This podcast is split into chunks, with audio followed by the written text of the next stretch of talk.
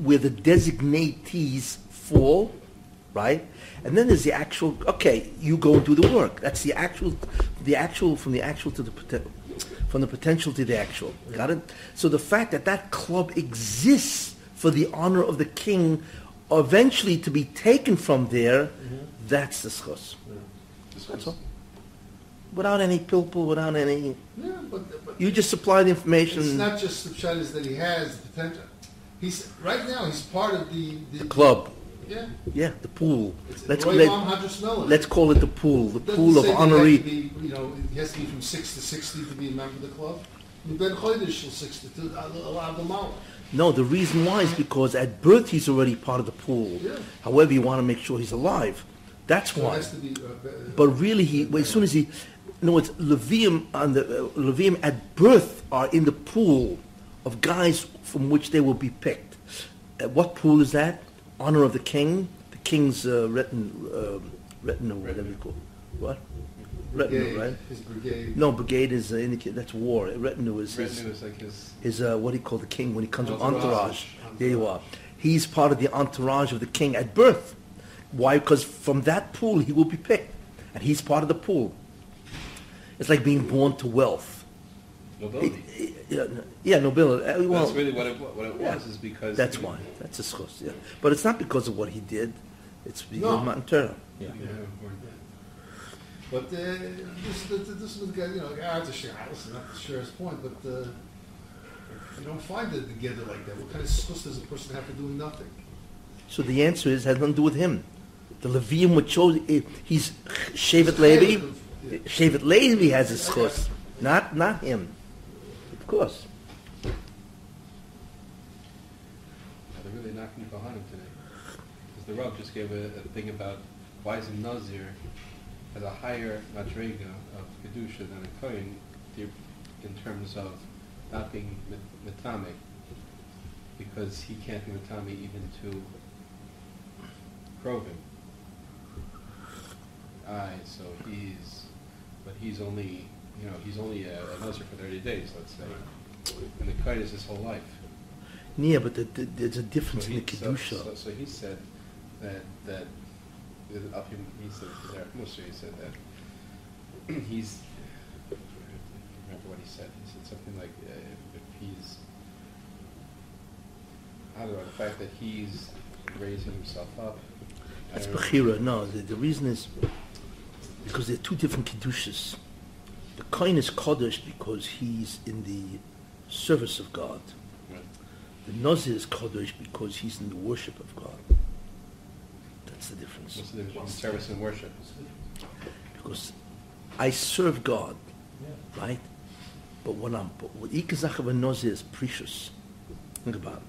A coin, the ikazach of a coin isn't precious, right? He just has to keep himself in a certain uh, level of um, uh, dedication. Let's use that word, and that makes the kedusha. The kedusha of a coin comes from his dedication, that he is the guy who serves the Moshe in the base of Mikdash, right? So that's a Again, his dedication. Kedusha comes from the fact that he's part of Hashem's Who? servants. Call it, it yeah, his household, Right. right? But the, the Nazir, what he does is precious. That's avoida. It's a different. It's an avoid of the self as opposed to avoid of the base of Mikdash. See, so Nazir worship means that he he is the Rebbeinu Shalom, not mitzad that he works in the temple of God. He's not part of the household. It has do with being household. A Nazir is kodosh because his precious makes him incredibly uh, away from Gashmias and all that, right? He he be'etzem is kodosh. A Kohen is kodesh because he's in the household. You see, he's kodesh because be'etzem he's kodesh because he's a porosh. So the kedusha a, uh, which is into the kedusha Nazir is greater than kedusha. that's the because kedusha determines what you can metame yourself to, because it's a zek. So the kedusha of a kohen is less than the kedusha of a Nazir. See, a, no, a Nazir, his kedusha doesn't come from the fact that he's in the household of God or part of the staff. Let's use the word staff, you know. Right? He's not part of the staff, you know. In other words, why am I holy? Because I'm part of the staff. you're part of the staff. You gotta you gotta physically be a certain guy. You know, you, you have certain requirements. But the kedusha of a kohen comes from the fact that he's part of the staff, the temple staff. So therefore, it's like you know you represent the you come on the staff. Hey, you got certain requirements that you got to meet. The kedusha of a nozir kohen come part of the staff. He's a part of the staff. That's part his because of his precious mitzvah the avodah itself. That's a greater shlemus than the kohen. Besides, a Kohen was born to be a Kohen, and knows how to make himself a Kohen. It's a, it's it's two different kedushas. So then, what from that you see that the Noza is greater than a Kohen. Interesting, but you see the difference, Right. either because he was staff or because that's the avoid of a Jew, How do you know it's great? I mean, how do you compare? because of the tumah. Because of Oh, tumah. Tom, okay. That's that was his question. Who's your blue question? No, no. That's what I would have answered. You, he didn't answer. He that. said the Derek Musar, and I forgot exactly Yeah, what he said, so I don't want to mention it for the record. You know, Musa says, you know, always go Hashkafa first. Then you do Musa second. Because Hashkafa is the real plan. Of It's a real hasaga. Musa is what we can learn out of that. You know, fine. Hashkafa is always greater than Musa. Because that's- is the reality. That answer, Lapashkafa, that you gave, Yeah. is a Musar. Well, exactly. I mean, would come, wow. That means to be Oived Mitzar Atzma is greater than to be appointed as part of the staff. You know, exactly. Musa comes out of it. You're right. I was just saying to compare that a, that a Nazir has a bigger kedusha than a than a, than a uh, how's it big? I mean, what was the point? The tumah The Tom was. that that he can only be matame to to uh, that they can only be matame to a meis mitzvah. As a kohen can be matame to zayin krobim. Yeah.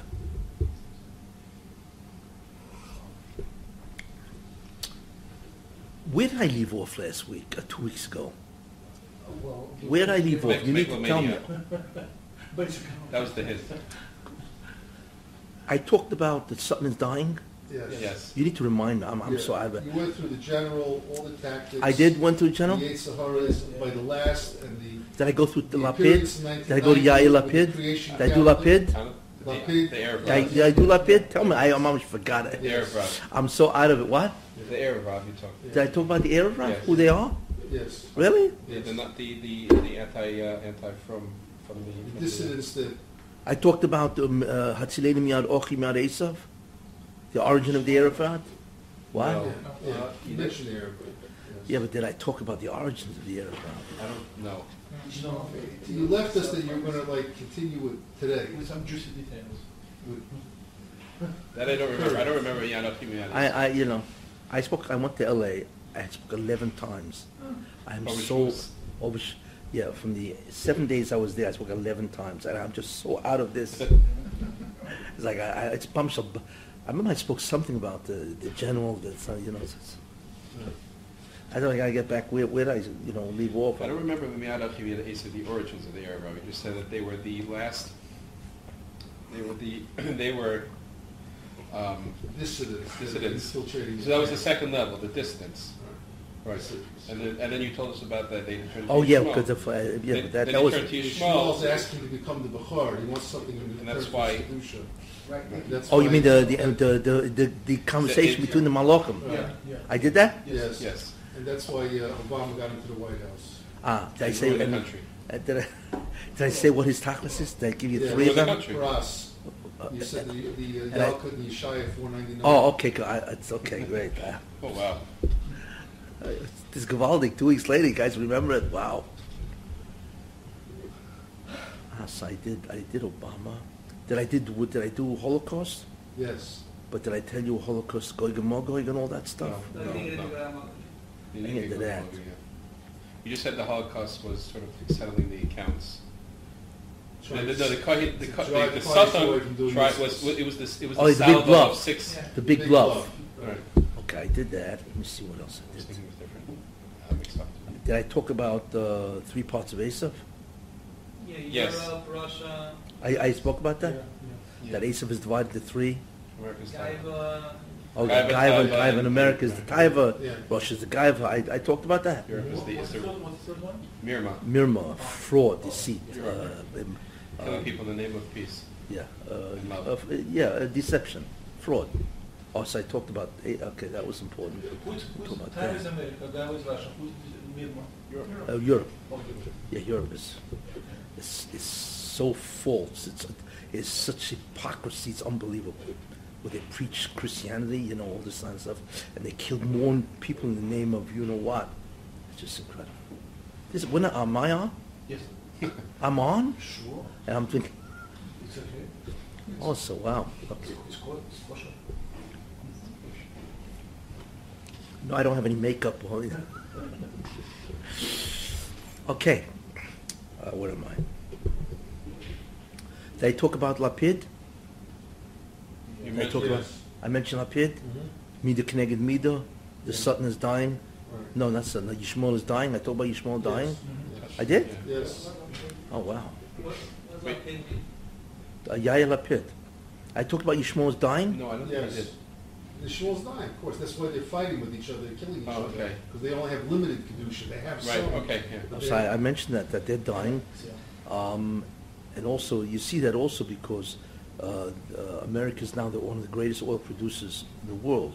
So therefore, their value or their worth, their chashivas, is dying because their whole chashivas is oil, right? So since America has now become one of the greatest uh, producers of oil because of what's Sure. called fracking. Obama's trying, bending over backwards to try to stop it.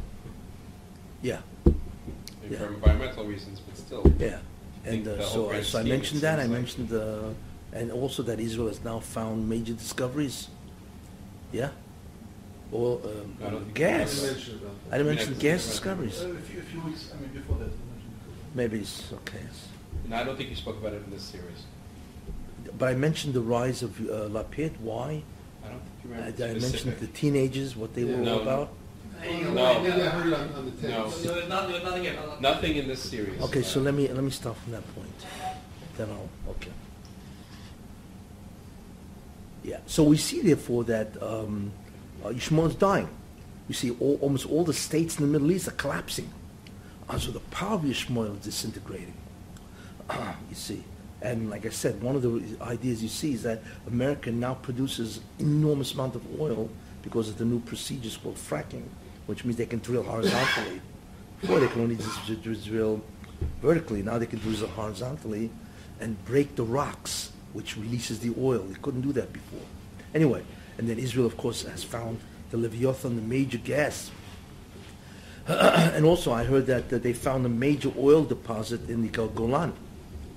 You know, that's what I read. You know, oil deposit in Golan, huge deposit. So it's going to make them one of you know enormous amount of So what's oil. the meaning of this oil gas No, so then all, therefore they don't need the Arabs anymore for energy. They have their own. The whole the whole claim to fame by the Arabs, right? You know, remember the Arabs have contributed nothing to civilization for the last 500 years. Nothing. That's one of the reasons why they're so jealous and they hate everybody else. They've been destroyed. Their leaders have destroyed them. That's really what's happened, you know. Uh, so therefore, uh, they have contributed nothing. So their whole chashivas was oil. That's why they discovered oil, I think, in 1820 or something like that in Saudi Arabia, and then everything took off after that. You know, the Arabs, just like, that was it. Once they discovered oil. um, in any case, but what's happening, obviously, is that the Arabs are collapsing, which also means America is now one of the greatest oil producers in Israel and so on. Not only that, I don't know if you're aware of it, but you know that the oil in Saudi Arabia is predicted to run out in six years? Are you aware of that? The, the oil of Saudi Arabia is predicted to run out in six years' time. What? Only Saudi Arabia, what about? Uh, Well, Qatar, yeah, they're all, they're all in the All same boat. countries. It's all really one deposit. Each guy just takes his own. Uh, gonna uh, be a it's the ghost Middle. East deposit. It, it's huge, you know. Dubai, Dubai's going to be a ghost town. Who? Dubai. Dubai. Dubai will never be a ghost town. It's the way it's built. It's, it's incredible. But so that's why By there's the a time they wanna tremendous. take over you- Who? By the time they want to take over you. Who? Arabs. No, no, no. Wait, wait. So therefore, Saudi Arabia, their oil is predicted to run out in six years, which is incredible. I mean, that's the end of Saudi Arabia, basically. You know, that's why there's a tremendous thrust. I don't know if you realize what's going on. Uh, the what's his name? The uh, Salomon. He's the uh, what's his name? He's the king, uh, King Salomon, whatever, of Saudi Arabia. That's why the, the young people are taking over because they realize that Saudi Arabia is looking at the handwriting on the wall. And Saudi Arabia is the greatest oil producer in the world, right? And uh, so therefore, their whole emphasis now is to change their economy. I don't know into what, but they realize that if they're if they want to survive, they have to change the economy, not based on oil, but based on whatever they decide. You know, so there's a tremendous emphasis now in Saudi Arabia, which is going to be true of all the nations in the Middle East. Look, their time's running out. You see, so therefore you see clear you see clear that the Arab influence over the political situation of the world, as well as the economic, is getting incredibly falter. And that's what's happening. Now, if that's the case, then we know that uh, the Sultan is being yoinek, he's going crazy, the Sultan, because of that, obviously. So what does the Sultan do? So the Sultan, um, what he does is he looks at the Chatoim of Klal because the only power that the Sultan has is what's called prosecution of kitrum. So he digs up, which is always true of Klal which is tragic. He digs up, which is always uh, true of Klal which is tragic. He digs up the Avera. What's the what's the Avera that Klal is always guilty of? Well, sinas chinam. There's always lashon hara machlokes in Klal That's why the Beis Hamikdash was destroyed, right? Because of lashon hara and sinas chinam, right? Second Beis Hamikdash, and that is also why the Mashiach doesn't come. Sinas chinam machlokes and achdus is missing Yisrael and so. So therefore, the Sultan digs that up, and he's makatrik, and he wins. You see. So therefore, the the the the uh, judgment apparently was mida connected mida. You guys want to hate each other.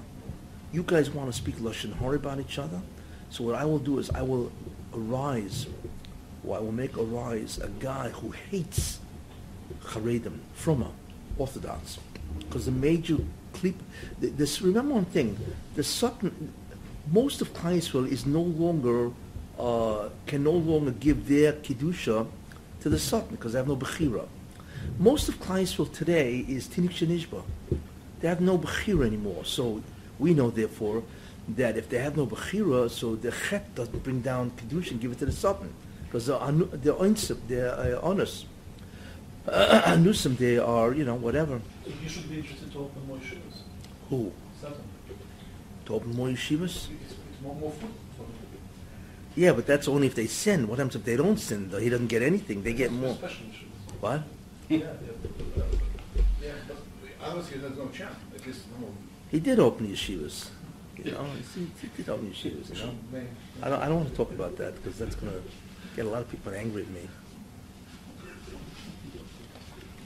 Those who know what I mean know what I mean. anyway, um, so therefore he's Makatrik. He prosecutes the Jewish people. So therefore, what's the prosecution? That from because of all the machlokes and lashon hara and so on, there arises in Klal Yisrael a politician, Yair Lapid, moedik soni das. You know, I, whether he's an atheist or not, I don't know, but he hates, just like his father, Tam Lapid, hated the Froma for whatever reason. And uh, so he arose, 19, got 19 seats in the Knesset, which is beyond belief. because This guy's basically a nobody from nowhere. How in the world does this guy get 19 seats? That's incredible. And the main idea is to look at his platform, and that's where you see it's satanic. His platform, the first part of his platform was the army. I want to take all the Haredim and put them in the army. What is that going to do? And therefore, Ben Gurion said that putting a guy in the army really secularizes him. We know that. That's why the Gedolim are against the army in that sense. That's why if you do have the army, you have a separate unit and all that, right? Uh, so therefore, what he wants to do is secularize the Haredim by having all those guys, instead of learning Torah at that age, which is the main age, put them in the army. And then if they become secular, what are they going to do? They're going to sin. And if they sin, then his benefactor, called the Sultan, will be Yunek. You see? What a ploy. Unbelievable ploy. But now you understand it within the context of what's happening. It's not an accident. The second thing Lapid wants to do is not just uh, put guys in the, the, army, but he wants to take away money from all the kollels. And if all the kollels will collapse. That happens. The guys got to go to work. If they go to work, then their religion will be diminished again, which will make it more likely that they will sin. So that's the second platform, which is again, again, in the service of his benefactor. That's where you see it. And benefactor, of course, is a Sutton. The third thing Lapid wants to do is to take away, to change the educational system of Beis Yaakov's. So therefore, they become more secular. That was the whole argument going on. They want to change the curriculum and force the Beis Yaakov's to comply, and if not, they'll take away their money. so therefore, if the girls become secular, then that's that's the end of Jewish mamas, as they say. You know, uh, you know, the Jewish uh, woman's education, which is so critical for the kiyum, for the existence of Klal the preservation and so on. Just take a look at his platform. That's what he wants. Of course, he's trying to say, not because I hate the Haredim, which of course he does, but look at the platform. The platform is geared to make them secular and to make sure they sin. So the Sultan, his benefactor, right, well, of course he doesn't realize that, can be yonik from the Kedusha. What a ploy, you see. And what is it? That's, how does he get that? Mida Keneged Mida. What's the Mida Keneged Mida? You guys want to hate each other, so Lapid hates you out of nowhere. And his whole campaign was anti-Haredi, you see. So what you're really looking at with Lapid is a desperate attempt of the Sultan to survive. That's what explains it. Because his election is a miracle. You know, whenever you see some guy coming out of nowhere, and it really makes no sense, that's the Russian says, I want this, I need this guy. That's the concept of Obama. I need this guy to destroy America, as I said, uh, to empower the Arabs, and to designate the end of time. You, you know, Clinton was, I tell you why Clinton was president? I never tell you why Clinton was president. You gotta hold on to that. Um, same thing, Clinton was also in this. Well, let me just finish this. Uh, oh, so therefore, the, the, the, the whole, all the, all the uh, religious parties were in terrible quandary what to do. Was one, but the interesting thing, it wasn't just Lapid.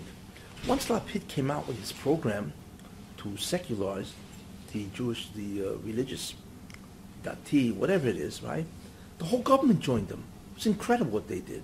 Because they're all Erev Rav. That whole government is Erev Rav, really. The reason why they tolerate the Fruma, only one reason, is because they need them for the uh, for the coalition. Other than that, you know, if it wasn't for the fact that they needed these guys to make a coalition of more than 61 or 60 or 61 or whatever, right? They just discard them, which is exactly what they did when Lapid wasn't part of the government. So therefore, we see that this is what they want to do. Can, can Satan pick a person and give him Hatzlocha? Is this power? Yes, because of Kitrugim. He, the Satan is a nobody, zero. That's basically what he is, a zero. His power comes in the sins of the Jews. He's Makatreg. And therefore Bezin says, you know, ju- justice is justice, you know. Uh, and therefore, he, if he wins, then he gets he gets the power to, you know, he will he will pick a guy that wants to do it anyway. It's not that he puts this in the mind of Lapid. It's not that he influences Lapid to be a Russia, which he is, okay? But it's because he's now able to look around and select. Ah, this guy, right, complies with my agenda, so I'll pick him. You see, the Bunsham does the same thing. You see, and um, well, you really saw it in World War II with Hitler and Mark Shemai, you know. The Bunsham Gzera was that the Jews have to die, well, for without, without getting into that, uh, you know, and so on. So there, he looked around for a guy, and whoever this guy is going to be has to be unique. Because, you know, people hate, but they don't hate people where they can, where they turn them into ashes, you know, boil their fats and then take away the, they, they- you know, it, it, there's a degree of hatred. Hitler was obsessed with the Jews. He saw that clear, you know. Uh, and therefore, the Boschem looked around and ch- checked out this guy, uh, you know, Hitler. his name was Schickelgruber. He was an Austrian. And he saw that he hates the Jews with a passion that just boggles the mind. So he picked him. Said, "You're my guy." So he didn't make Hitler that way in that sense. Hitler chose to be that way. It's just that it conforms with the plan of God. And therefore, Hitler go rises to power. That's really the way it works. And of course, and you, you know where you really see that because Hitler, who was Hitler? He's a nobody. He was a nobody guy. It really was. A, it was a, some failed, failed guy from Austria, you know. And all of a sudden, he rose to the top. Okay, he had very good oratorial skills. That's true. But really, he was a nobody. What was his claim to fame? You see. But whatever, he, he tapped into the German hatred of Jews anyway. It's all teva. There are natural reasons why Hitler was successful, because the Germans anyway hated everybody, especially the Germans, because they're the Ibermen, the old, the you know, the supreme man, because I'm more the by Gaiva, and he tapped into that, especially after World War One. There was tremendously, you know, um, uh, beaten down and so on because of the, you know, and uh, because they had the reparations and so on.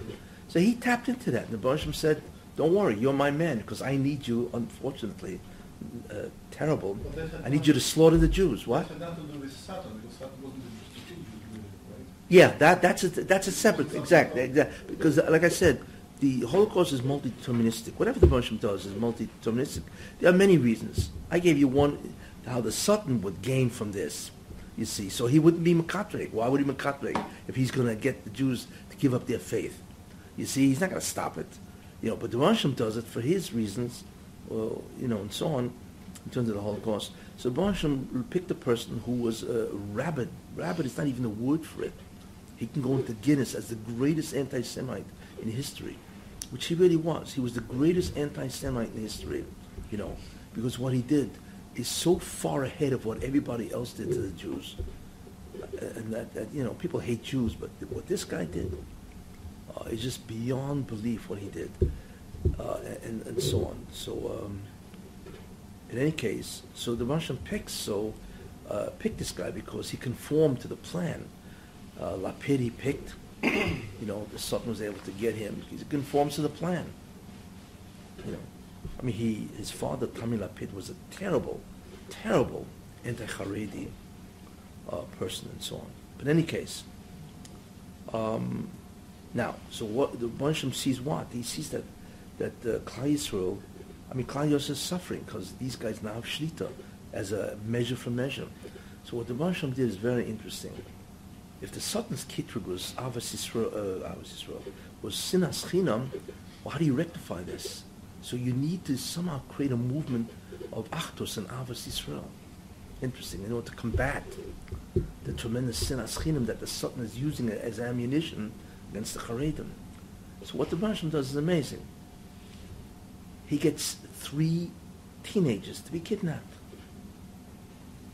See, now, I don't know why these three, but what they did is they created a movement of incredible Avos Yisrael. There are people that said they, they've never seen.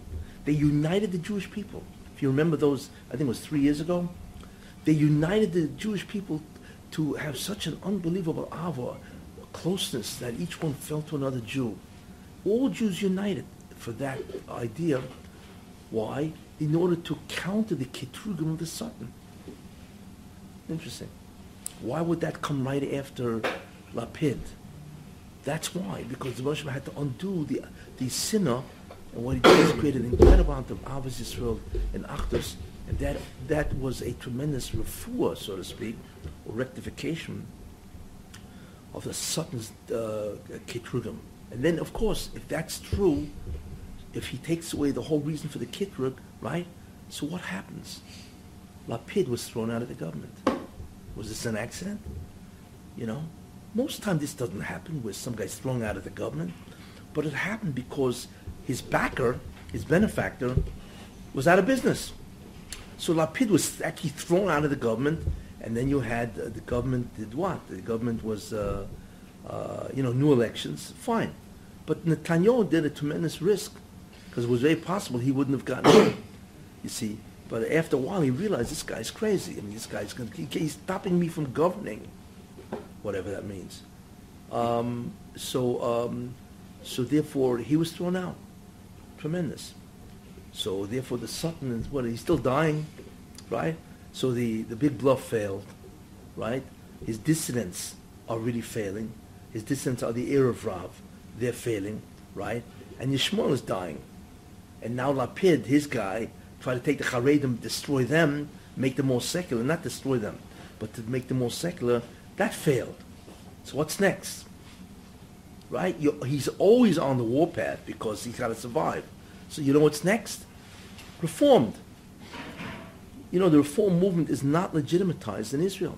And now for the first time, remember the w- women at the wall and all that? There's a tremendous battle going on. the reform movement is seeking legitimacy in Israel. Well, what is the reform movement all about? To reform the Jews, the sinners, right? Why now? Because everybody, all his other strategies are failing. You see? so it's interesting. They're failing, so he's got left.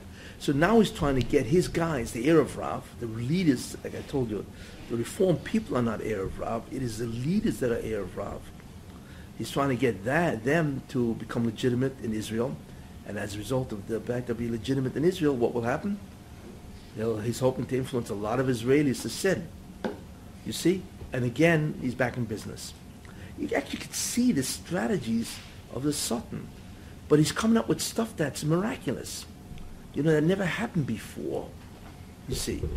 So what you now see is all of this is happening because Yishmael is dying, and he's trying to therefore get his Erev Rav to finish the job. You see.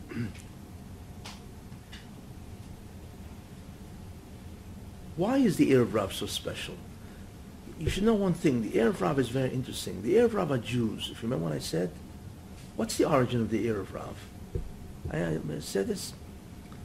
Yaakov Avinu, when he was leaving Lavan, right, and he was coming to meet Esav, I mean, there was a very frightening proposal. Esav was coming with him with hundreds of guys, right? So Yaakov Avinu said something very interesting. He said, "Hatzileni no miyad ochi miyad Esav." He's praying to the Ribbono Shel Olam. Save me from my brother, from my brother Esav. Now, why do we have to?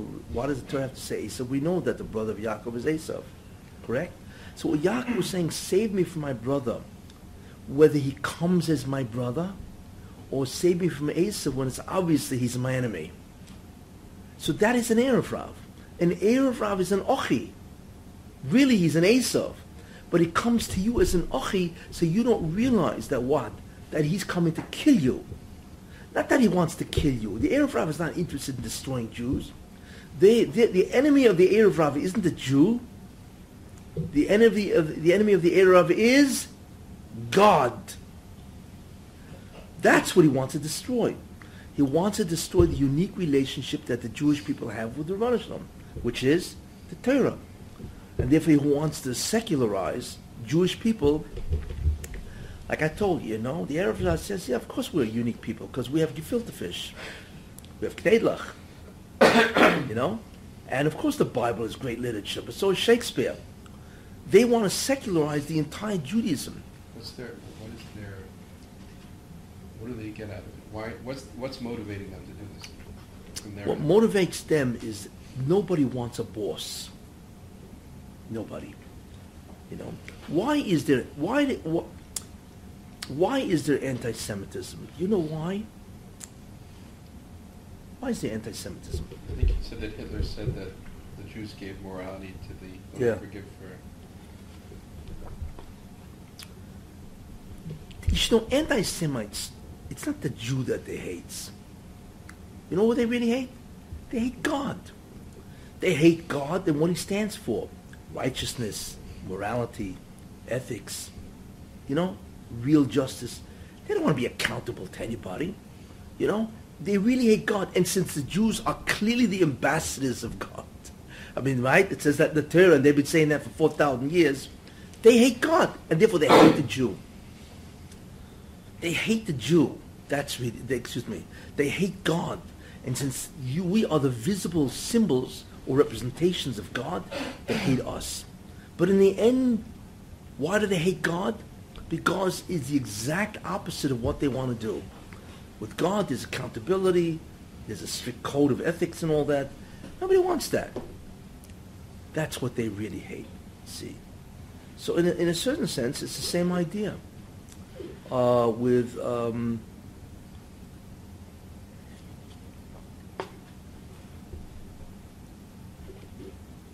the Erev Rav. They don't want the Erev does not want God. So they're, they're not against the Jew. They are against God. And we, the Haredim, the religious, Torah observant community, whatever, is obviously they are the ambassadors of the Ribbono Shel Olam. Therefore, they want to get rid of the religion, not the Jews. But they hate all the Jews, even the secular. No, they don't want. Well, no, that's not true. What is it? If you're frei, why don't hate you? Who? Anti-Semites, they hate all the Jews. Because as, as far as they're concerned, no, you want the Arab or the anti, the Goyim uh, anti-Semites? The Oh, Goyim hate. yeah, There are two different things here. The Erev Rav hates God, right, but not the Jew, right? They could allow- God is their enemy. With the Goyim, right, it's God is the real enemy, but they have to kill the ambassador too. You see, for the Erev Rav, it's enough just to get you to be re- irreligious. Frei. You see? They don't hate the Jew. They are Jews. A Jew doesn't hate another Jew unless he reminds him that there's a God. You know, then he becomes, what's called a self-hating Jew. You see? But the, a guy hates you because, you know, you're the ambassador, whether you observe the Torah or not doesn't make a difference. What? Because they don't distinguish between, you're part of the group of ambassadors that God says, you are my people. You know? Yeah, but they don't know what the concept of halach is. Well, wait a minute, I hate you because you learn 10 hours a day. But I don't hate you because you're Machal Shabbos. They don't know the difference between that. They just know that it says in the Torah that you are my people, right? And therefore you represent me and all that. You'll be a, an Am Segula and, a, you know, a light unto the nations, whatever you want to call it. Every Jew is that way. the same intention as Arab, it just happens to be Arab is smarter. Well, it, it, it happens to be that the Erev Rav is Jewish, so they don't hate Jews. You know what I'm saying? They hate the religion in you. You know what I'm saying? I, once I, I read something. I don't you recall what I read. Yeah, I read a story, you know, where uh, this happened. Who did it happen to? One second. Anyway, a guy was standing at a, at a, at a, in Europe at a station, a train station. So uh, somebody walks over to him, Jewish. He said, and the guy was dressed in a, you know, garb. I don't know, Hasidic garb, but clearly was looked Jewish, you know. She said, you should be ashamed of yourself that you dress like this, you know. So the guy said, uh, you know, because he, he, he, he's Jewish, you know.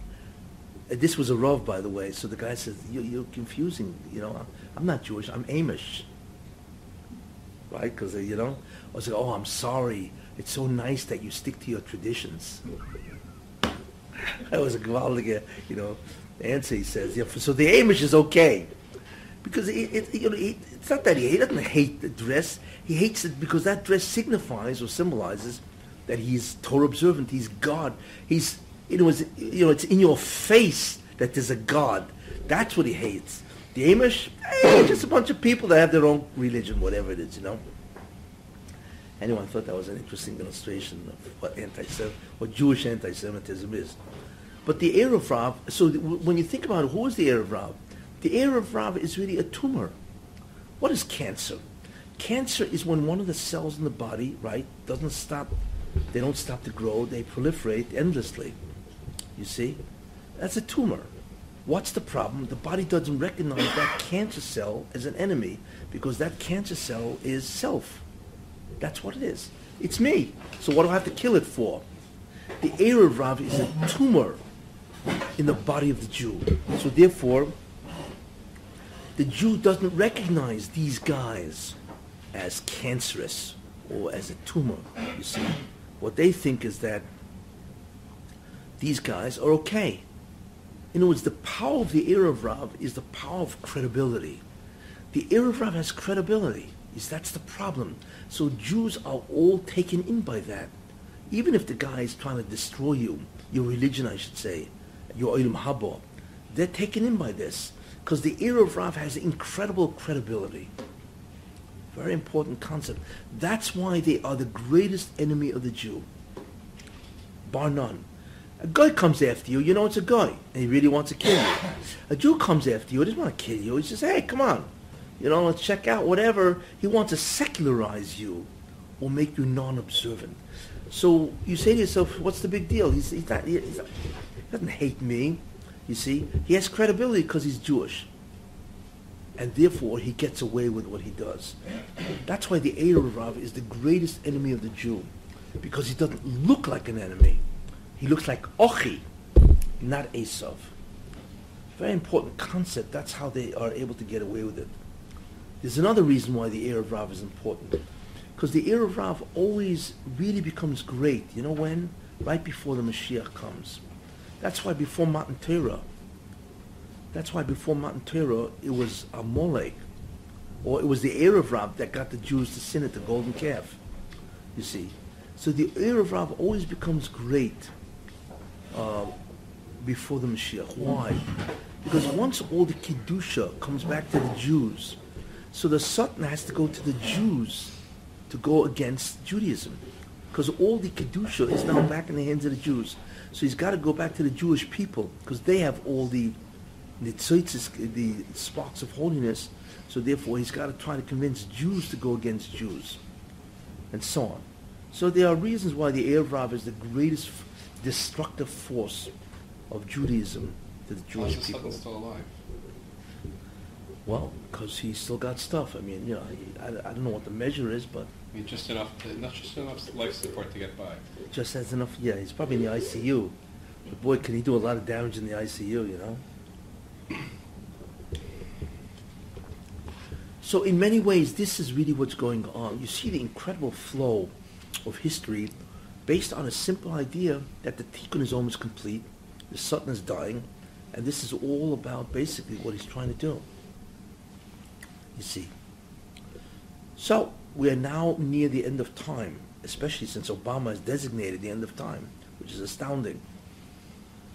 So what the Barsham is now doing, you know, you really see, he's like really bring, bringing the entire play, which is world history, to a climax.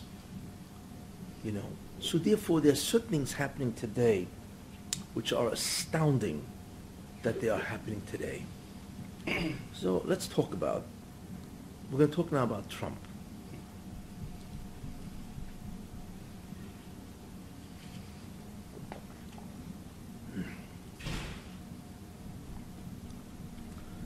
What is happening, you see, is miraculous. Okay. Everybody thought Trump was a joke. I mean, nobody predicted that he would ever get anywhere. He came out in June, declared his candidacy. Nobody laughed at that. Okay, we- all need a sideshow, a freak show, right? It's like the circus, right? Part of the circus is always a freak show, a sideshow. Trump is the freak show, the sideshow. And Trump wound up knocking out 16 contenders. Or rather, well, how many guys were running? Was it seven? 15. And each one was, was six, 17?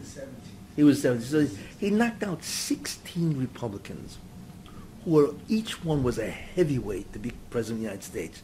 You're not looking at guys. Each one of these are either governors, former governors, right, or senators, or, or resumes longer than your arm, you know, and each one was choshev. All these guys, and, and, and he knocked them out. He, he, he obliterated them. What does that tell you? And who was he? He's a businessman. He's a successful businessman that's worth a lot of money.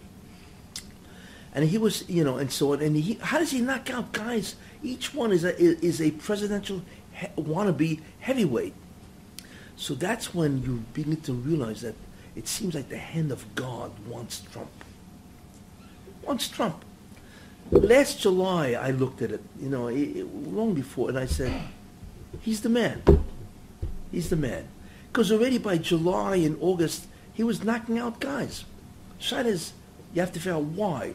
But you already begin to realize, and not only that, you know, whatever he said, he always went up in the polls. Never goes down. He got free coverage from the newspapers again and again, you know. He was able to, uh, you know, just knock out all the other guys, you know, and so on. Now, there are Tevadig reasons and there are Hashkafa reasons. The Teva reason, which is interesting, and then we'll get into the Hashkafa reasons, which is the real idea, right? How is he doing it really? It's not Trump. People realize several things about Trump. That's why they don't really care what he says. It's really irrelevant. What people realize is this. That's another reason why Obama was president.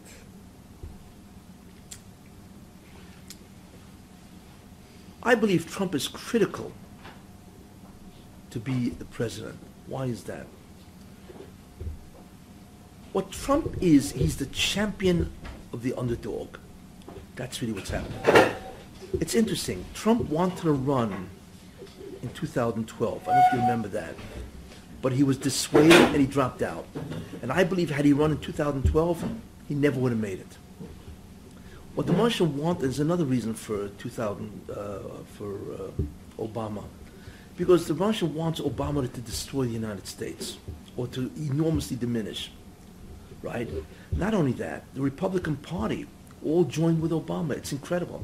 They were elected to go against Obama, and meanwhile, the you know Mitch McConnell and, and uh, John Boehner, it's unbelievable. They betrayed the Republican Party. You see, therefore, that would guarantee that Trump should become president. So first, you have to be America. You have to bring them down, right, and bring down the Republican Party. So therefore, Trump enters as a businessman, and people are fed up with politically correct view. They're fed up with Obama, you know, and they're fed up with the economy. I mean, I don't know if you know, but I mentioned 94 million people are unemployed. It's incredible what what goes on, and so on. So they're fed up with this, and they realize something which is very important, that every politician fundamentally is a liar. They will say anything they, they need to say to get elected. Once they're in, it's a whole different story. They're liars, you know, and so on. You know, whether they really are naive to believe that they really can do what they say. But I don't believe that. I, I believe it's just a, it's a con job. Politicians are really con artists, you know, except they try to fool you that they really benefit you.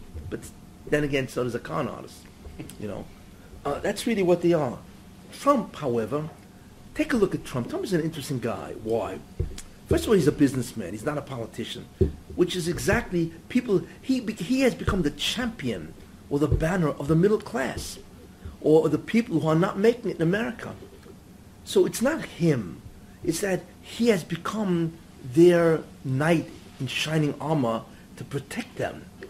You see, but the Russian first had to destroy America and destroy the Republican Party in order for Trump to win. That's why Trump did not win in 2000, run in 2012. It's the hashgocha. You see the incredible hashgocha. So what the Marsham did is very interesting. One, Trump is a billionaire. Whether he's worth four billion, eight billion, doesn't really make a difference. You know, I don't think any billionaire can be described as being poor. So I don't really care if he's worth two billion, four billion, or eight billion. You know what a billion dollars is? It's a thousand millions. We only we barely dream of having a million. We dream about right, and a billion dollars is a thousand millions. And eight billion is eight thousand millions. We can't understand even what that is. Uh, so that's the first thing the Moshe made him.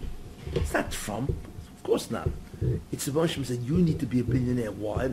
So you will not be uh, influenced by any donor, sponsor. You don't need anybody, you see. So that's the first thing.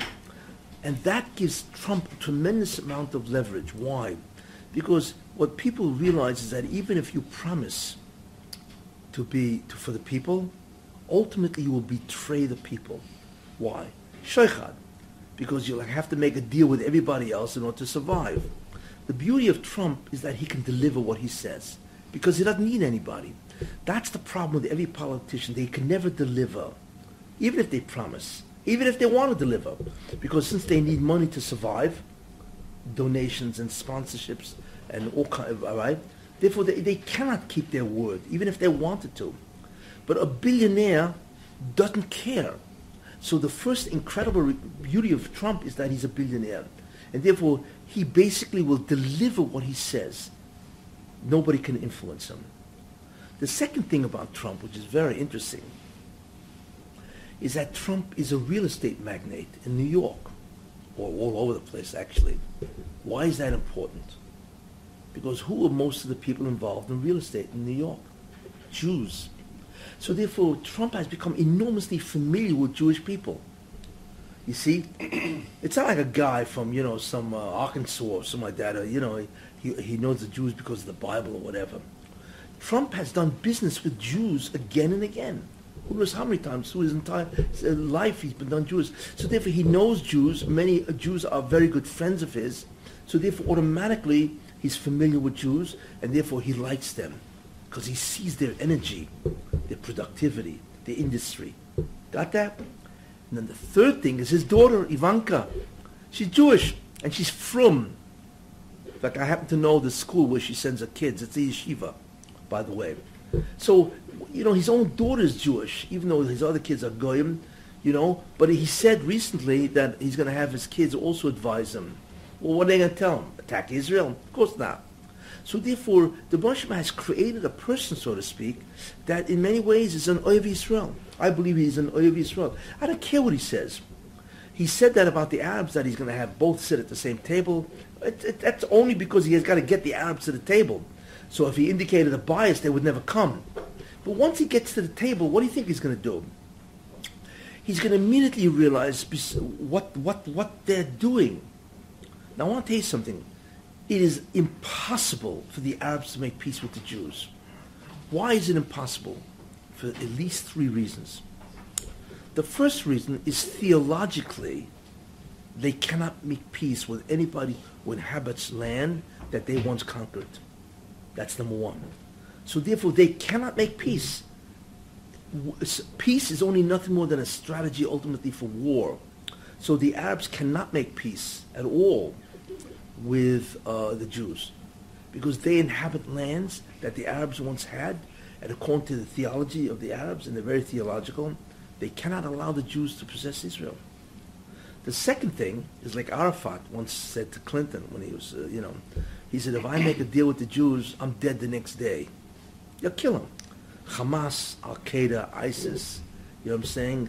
Uh, you know, Hezbollah, they'll kill the guy. You see? So he, they, he, they can't make uh, peace with the Jews because they're dead the next day. The third reason why they can never make peace is because if they ever made peace and recognized the right of the state of Israel to exist, that would be formalized in an international agreement. That would become part of international law because the Arabs recognize Israel. So then how could they go to war with Israel? Then Israel has a full right legally to destroy the Arabs. You see, because the Arabs recognize Israel as a legal state. So the Arabs can never formalize their agreement because then they can never attack Israel. On what grounds? You see. So these reasons mean that the Arabs can never make peace with the Jews. It's impossible. And those lunkheads, those idiots that call themselves politicians, the Secretary of State, carrying all these idiots, and so on, they don't get it. They don't understand that Arabs cannot make peace with the Jews theologically, or they're afraid of death, right? Or they can't make it legally and finish. These guys just don't get it. And I believe that maybe deep down in this unconscious, they do get it, but their hatred for the Jews is so obvious that they cannot admit that the Arabs will never make peace. So therefore, the greatest form of anti-Semitism today is anti-Zion. That's what anti-Semitism today is. So they don't care. Couldn't care less if the Israel doesn't exist. In any case, therefore, what Trump is going to realize that what these guys are about, and he's going to, and, and, and he's going to call them on it. You see, but the real main idea why Trump is the is the, the designate of God. Okay, so we now understand what Trump is, and uh, in, in the sense of why he's good and so on. The main feature that Trump has, that I believe makes him the ideal candidate for the divine agenda, is that he's a egocentric person. He's an egomaniac. You know, he, he everything's with him. It's always about Trump. Why else would a guy need to have his name everywhere? We ever heard of something like that? Every business is Trump. It's like whatever, whatever he touches is always Trump. That's the name of the organization. That is the name of the institution. You know, that would tell me he's an incredibly insecure person. Incredibly. Where he's got to see his name up in lights all the time. You see? So he clearly is, uh, I don't know if I call him a megalomaniac or an egomaniac or egocentric. Uh, You, you, you choose whatever title you want. It's just a weird. Yeah, it, it- just the key is he's got to be up there in your face in, in big lights. That is exactly why God wants him, because he's an egocentric, egomaniac. Can you figure out that? Can you figure out why? So why did why would that be? Why would that be his main feature? You know why? Because he defies everybody. The fact that he's an egomaniac gives him the strength to defy everybody. I mean, take a look. He will stand up when he said that the Arab, the Muslims have to get out, or they won't allow them in until we figure out who they are. Everybody went crazy. He just, what did he do? He just stood his ground and he defied the entire United States and then he went up in the polls. You see, his said it again. defiance, what? Said it again. Said it again. He will defy, he just talked about the Mexican judge and all that and so on. And you should know, by the way, he's right. He didn't say because the guy's a Mexican that, uh, what do you call it? It's not racist. Anybody can be biased. He's afraid that the guy's a Mexican and he will have feelings about Mexico and that will bias him in the ability to, to be fair to Trump. He's right. It- It's not, it's not that he's biased against Mexicans. Of course not. He is because a judge has to re, what do you call recuse himself. If he's biased, of course, and the fact that he's Mexican, right, may it- because he said that I'm going to build a wall and keep the Mexican out. That Mexican, even though he was born in Indiana, he may say, "Hey, they're still my people." So therefore, unconsciously, what will happen is that he will go against Trump. He's right, Trump. It has nothing to do with racism. All those dopes in the White House and the Congress think that it's racism. It's not. They don't have no idea what they're talking about. It's simply anybody could be biased, that's all. And he's pointing out that this guy can be biased. Because of what I said about Mexico, he may identify very strongly with Mexico, even if he's born in Indiana and American, and therefore he's going to be biased. Not because he's Mexican, but because, because of what I said. That's the problem. Uh, it- it's just astounding to watch people, how stupid they are in the end. And that's really why he's against it. Especially this guy, he's a member of this organization. Yeah. Yeah. So His his affiliations. He's already exactly. And of course, he's right, Trump. You know, but people hate him. So that's the first thing. So the main idea is he's defiant, tremendously defiant. Okay, and that's his claim to fame. The Moshe wants a guy who can stand up to the entire America, and ultimately to the entire world. Why do they hate him? You know why they hate him? Because they can't control him. The whole Republican Party is shaking in their boots. They're quaking in their boots, you see, because they can't control him. That's why. Normally the big wigs, the guy, the Republicans who have a lot of money and all that, they control the party. But for the first time, I don't know if it's in history or whatever, there's a guy that was put in by the people. You see, and they can't control this guy because this guy doesn't need any of them. He stood up to Paul Ryan. I mean, it's incredible how he stood up to Paul, who's the who's the House Speaker. You see, so that's why they hate him, not because of what he says, because that he doesn't listen to anybody and they cannot control him. But when you listen to what he says, he's right. He's not a racist. He's right. And now with this thing in Orlando, 49 people got killed. You know, that's a shot in the arm for Trump. You know, I I think all the gays wanted to vote against him. Now they're going to come out on his side because he's the only one that can stop the Muslims from destroying America. And they realize that. You know, security has now become a major issue. You know, now any guy can walk into any any any place and kill with a with a machine gun or what assault rifle or whatever you call those things. You know, you know, America is not a safe country anymore, where any Muslim can now walk into any place and mow down 50 people. Therefore, they hate Trump because of that. I believe that he's perfect for the agenda of Klal Yisrael. Why? First idea. Now let's that that's the teva. That's why he's so popular, and I believe that's why he will win. But look at the hashkafa. Why will he win with the hashkafa? Three reasons. America, I mentioned, is the Tov Shebe Esav. Remember? It's the good part of Esav. America has tremendous chusim, merits. Much more, even Japan doesn't have the merits of America. Why is Japan the second greatest economy in the world? Because they allowed the Jews to escape to Shanghai, Shanghai, and they allowed them to learn Torah. But more important, they allowed many of the Rosh Yeshivas to go to America and Israel and, and continue to Torah. So the Malach of Japan comes in front of the Barsha. This is- You can see it, you know? He says, wait a minute. Torah exists in America and, and Eretz Israel, the Mir Yeshiva, or Yana Yeshiva, because of my guys, Japan. Where's their reward? You see. And since we're so close to the end, there's no time really. So Hashem says, you're right. I'm going to make them, I'm going to give them fabulous wealth. An island nation that has no resources. It's a miracle what Japan has done. They have no resources. So how in the world could they become the second greatest economy after America? right? So Moshe said, listen, I have no problem. There's no problem for me. So he made Japan become the greatest, the second greatest economy because of the schus that they did not kill Jews, even though they were an ally of Hitler. Unbelievable. They were an ally of Hitler and they didn't do it. This was during the same time. It's World War II. And, uh, and, and it's funny, I don't know if you know the story, but the Japanese, they didn't, they were allies, part of the, the Axis, right?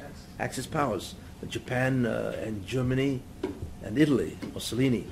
So, uh, so uh, they, so the Japanese, they knew that Hitler was killing the Jews, and they were the Axis. You know, we have to do the same thing that Hitler was doing. So they didn't understand why they're not, why, why, why is Hitler killing the Jews? So uh, they called the Amshinova Rebbe. Amshinova, the Japanese, yeah, the high command, you know, or whatever, the government, you know. I don't know if you guys know this story. You said over. Okay. Wait, oh. So they called the Amshinova Rebbe and they said, we don't understand something. Why is Hitler calling, killing all of you? So at that point, I mean, he had Ruach HaKodesh, whatever he had. It was just incredible what he answered, you know. He said, because the Germans hate Orientals. Orientals? They hate Jews, but the Japanese said, wait a minute, we're also Orientals. So they went against Hitler, which is against their own partner in war. It's a nest. I mean, the Moshe had to put the chokhmah in his mind. Unbelievable. What a taina. You know what I'm saying? And, and so on. So the, so the Japanese had moedik schus. Tremendous. I mean, for every word a Jew learns, if it's because of Japanese allowed yeshivas, it's infinite schus. So that's why the Malach tained by Japan. Listen, they did this incredible thing. As a result of that, the Baruch said, I will make them the second greatest economy on the planet. It's unbelievable, right? Uh, even though they have no natural resources. And what are they? They just came out in 1840. Perry just brought them out of the Middle Ages. You know, they used to have the shogun and the samurai. That's all they were good for, sword killing, chopping off people's heads, whatever, you know, committing harakiri. But how, how they better from any other country they let Jews out? I mean, Russia let Jews out, and China eventually let Jews out. I mean, they all Well, let Jews out. it's a good question, but it's more than they let Jews out. They let Jews learn. The Miri Yeshiva was able to learn in Shanghai. There's stories were written, incredible stories and so on. What? Let China- The Japanese were in charge. They were Japanese were over Shanghai in those days. Yeah, yeah. They let him learn. They let him learn. They let him practice Yiddishkeit. But what's even more important is that they they allowed the the, the Rosh Yeshivas to go and continue. Torah because of ja- Japan. You don't realize that. What a schus. The fellow who wrote the visas was Japanese. Yeah. What's his name? Uh, Sa- Sagihara. uh, Sugihara. Yeah. Yeah. There's other guys. A couple of guys who did that. Sure. How many Jews Sugihara saved? Whatever they made. There's another Japanese also. I forgot his name. Also saved a lot of Jews. But uh, but the Mamish Hasidim it's incredible. I'm sure they came back in gilgul. The Rosh rewarded them with incredible uh, uh, but in any case, so, so therefore we see that what? That Japan schus. So America has greater schus than Japan, right? Think about that. America lets the Jews learn. America support, supports the Jews. And half a lake with a Section 8. Think about that. Section 8 is America sponsoring Torah. Right? That's what it is. They're not just letting the Jews learn. They give them cash to learn. Uh, so America, which is the Tev Esav, is unbelievable in terms of the, the amount of Sounds like Torah. it's almost doing what Asa was supposed to do originally. Oh, exactly. Because really part of Esav has to help the Jews. It's really part of the Chelik of Esav. But it's the Tev Esav that does it and so on, right? So I believe because of that schus, America really has, in, in, if you think about it, is the greatest economy in the world and has never really been attacked until the 9-11, right? But I believe what the Baruch wants to do, this is the first concept, he wants to be Metaher America. He wants to restore America, make it great again. And by the way, whose, whose political statement is that? Trump. Make America great again. I believe what Moshe wants to, because we're coming close to the Messianic era, and the Moshe wants to make America great again. That's what he wants to do. It's What does that mean for going into going into Mashiach and everything? No, put that aside. Right now, I'm talking about America in the Tev Sheba Esav. He wants to restore America to its greatness because of the incredible. And not only that, America also has another source. They are the greatest distributors of foreign aid in the world. You know what chesed that is? I mean, America's always when there's a when there's a calamity, a catastrophe, we have Haiti. They're they're always there. And the same thing with Israel, of course. You know, but America's always there, and they give tremendous amount of foreign aid. And not only that, they give three billion dollars a year to Israel. It's a tremendous amount of money, and you know, and uh, so therefore, America has incredible schus. And I believe that Moshe does not want to allow Yishmael to destroy them. I think he wants to mezakech, purify them, and bring them back. And therefore, Trump is the guy. He will oppose all the, reg- the legislation of Obama to overturn it and make America great. What is, what's That's number one. Number two, I believe that he wants to destroy the Clintons. It's almost impossible. It's Shalom? that and a black box from an airplane, you just can't Well, I'll tell you something. Trump destroyed 16 opponents, and they were not pushovers. I mean, talk about who? Bush, Christie, uh, who are the other guys? Uh, forget, well, ben Carson, you know, Cruz. They are not pushovers, and he wiped them out. Whether because of lying Ted, little Rubio, little Marco, uh, or what do you say, psychotic Ben Carson, or who? A it. cro- who? low energy. Low Jeb. But he did neutralize Bill Clinton to a degree, they said. He did. They were shocked that he, you know, he brought up all his, uh. Oh, uh, Invaders. Averus. whatever, and Oh, he, he this is only the punch that they thought he would, you know? who Bill who Clinton. he doesn't can't he No, can't stop it. attacked him Like, who is, you know, they said he had a big impact on neutralizing Bill Clinton's impact. Yeah, this is only in the end to save everything. yeah no no this is only the beginning because in many ways they're more, they're really tremendous rishoyim. Really what I'm not forget about the fact that they're really crooked. I mean what she did is just beyond belief. You know her emails. It's a scandal. It's a felony. It's obviously a felony what she did. You know because she's an arrogant person. Nobody's going to touch me. I can do whatever I want. You know. And what about their foundation? It's a mafia foundation. It's obvious. They're worth hundreds of millions of dollars because of donations of nations. You know that, that curried favor with her and got, got it, it, the proximity. You know, as soon as she, as soon as they gave a, um, a million dollars to the foundation, guess what? Ten days later, that state just happened to get some special permission by the U.S. government.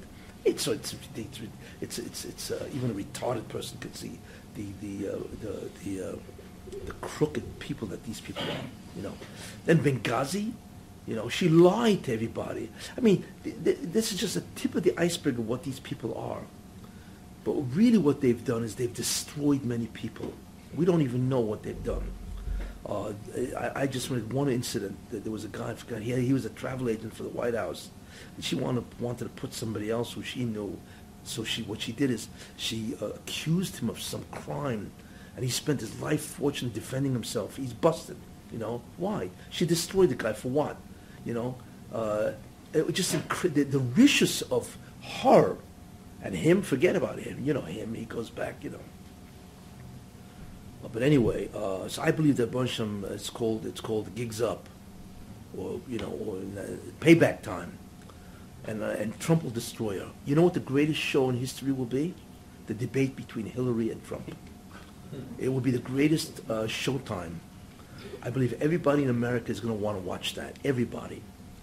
Because what he's going to do to her, because he's defiant, he will say everything, anything. There's no such thing as courtesy and manners, right? He's like a he's like a bull in a china shop, right? You ever see a bull in a china shop? Forget about the china; it's all over. You know, saying you know he's like a shark. It's like you in the same tank with a shark that hasn't eaten for five weeks. Your dinner, there's no chance. You know, she's going to be his dinner. He's going to eat her alive. You know, and he's got there's so much stuff on her. You know, there's so much stuff, and I believe that's why the Bunchman had made her do it, so she would not be vulnerable to Trump. So I believe that's a second reason why uh, uh, Trump, because Trump can destroy her. Nobody else would, you know. The third reason is really the main reason why, you know.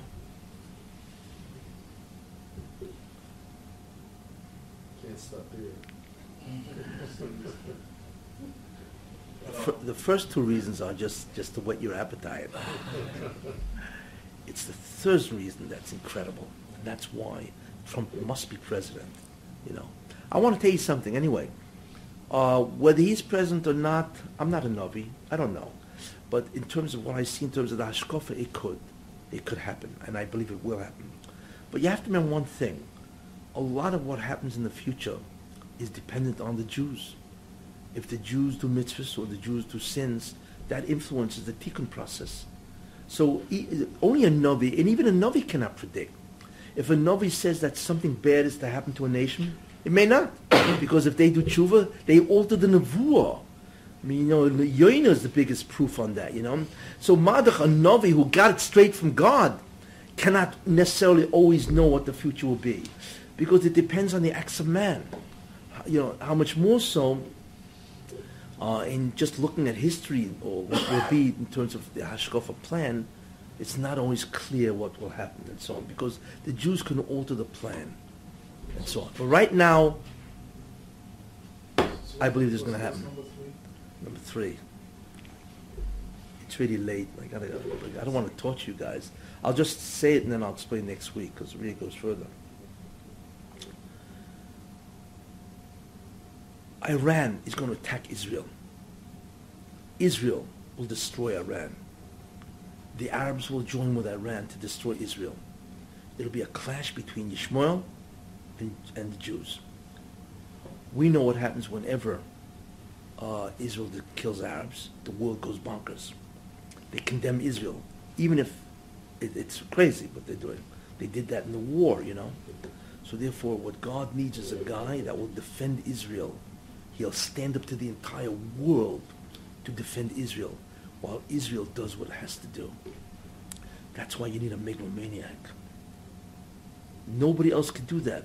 Only a guy who's a billionaire really stands in many ways for the truth, and he does. Trump stands for the truth, you know. And the guy who you know who, who knows Jews in many ways is an Ohev Yisrael. I don't know if you realize that. He really likes Jews. He's been with them for years. Uh, but the main thing is that he he will defy. His megalomania means he can stand up against the entire world and laugh at them and do what he wants. And the Hashem needs that. And that is a historical precedent. That's the reason. But I'll go much more extensively into it next week. So at least you know, I didn't, I didn't you guys won't suffer from all week and say, well, I can't take this anymore. I gotta, I gotta know. But that's the most important reason, and that indicates that we are right up against the end, which I will talk about next week. Didn't we say last week that Iran is gonna get to power in fifteen years? Yes. So, but he's gonna be out of office by then. Well, it, it, first of all, Iran could do it before 15 years. Uh-huh. Uh, which which the, it's very possible they will. I, we'll talk about next week, you know. But the main thing is, look, Trump wants to build up the military, right? Why? What what Obama has done is terrible. He has reduced the military to the same things that the in World War One. It's incredible what he's done to the military. He's uh, he's neutralized them. It's incredible. Trump wants to build it up to a mighty military, and the whole world will shake in its boots when you have American military. It's awesome, you know. That's the way it, it, it all indicates that we are up against the end, and therefore you need a guy that will, uh, which I will talk about, who could defy the entire world. That's why he's a megalomaniac, because you need a megalomaniac. Let's go Gamago. No, Gomoguk is later, which I'll talk about. Okay? We'll talk about next week. So at least I, hopefully I've satisfied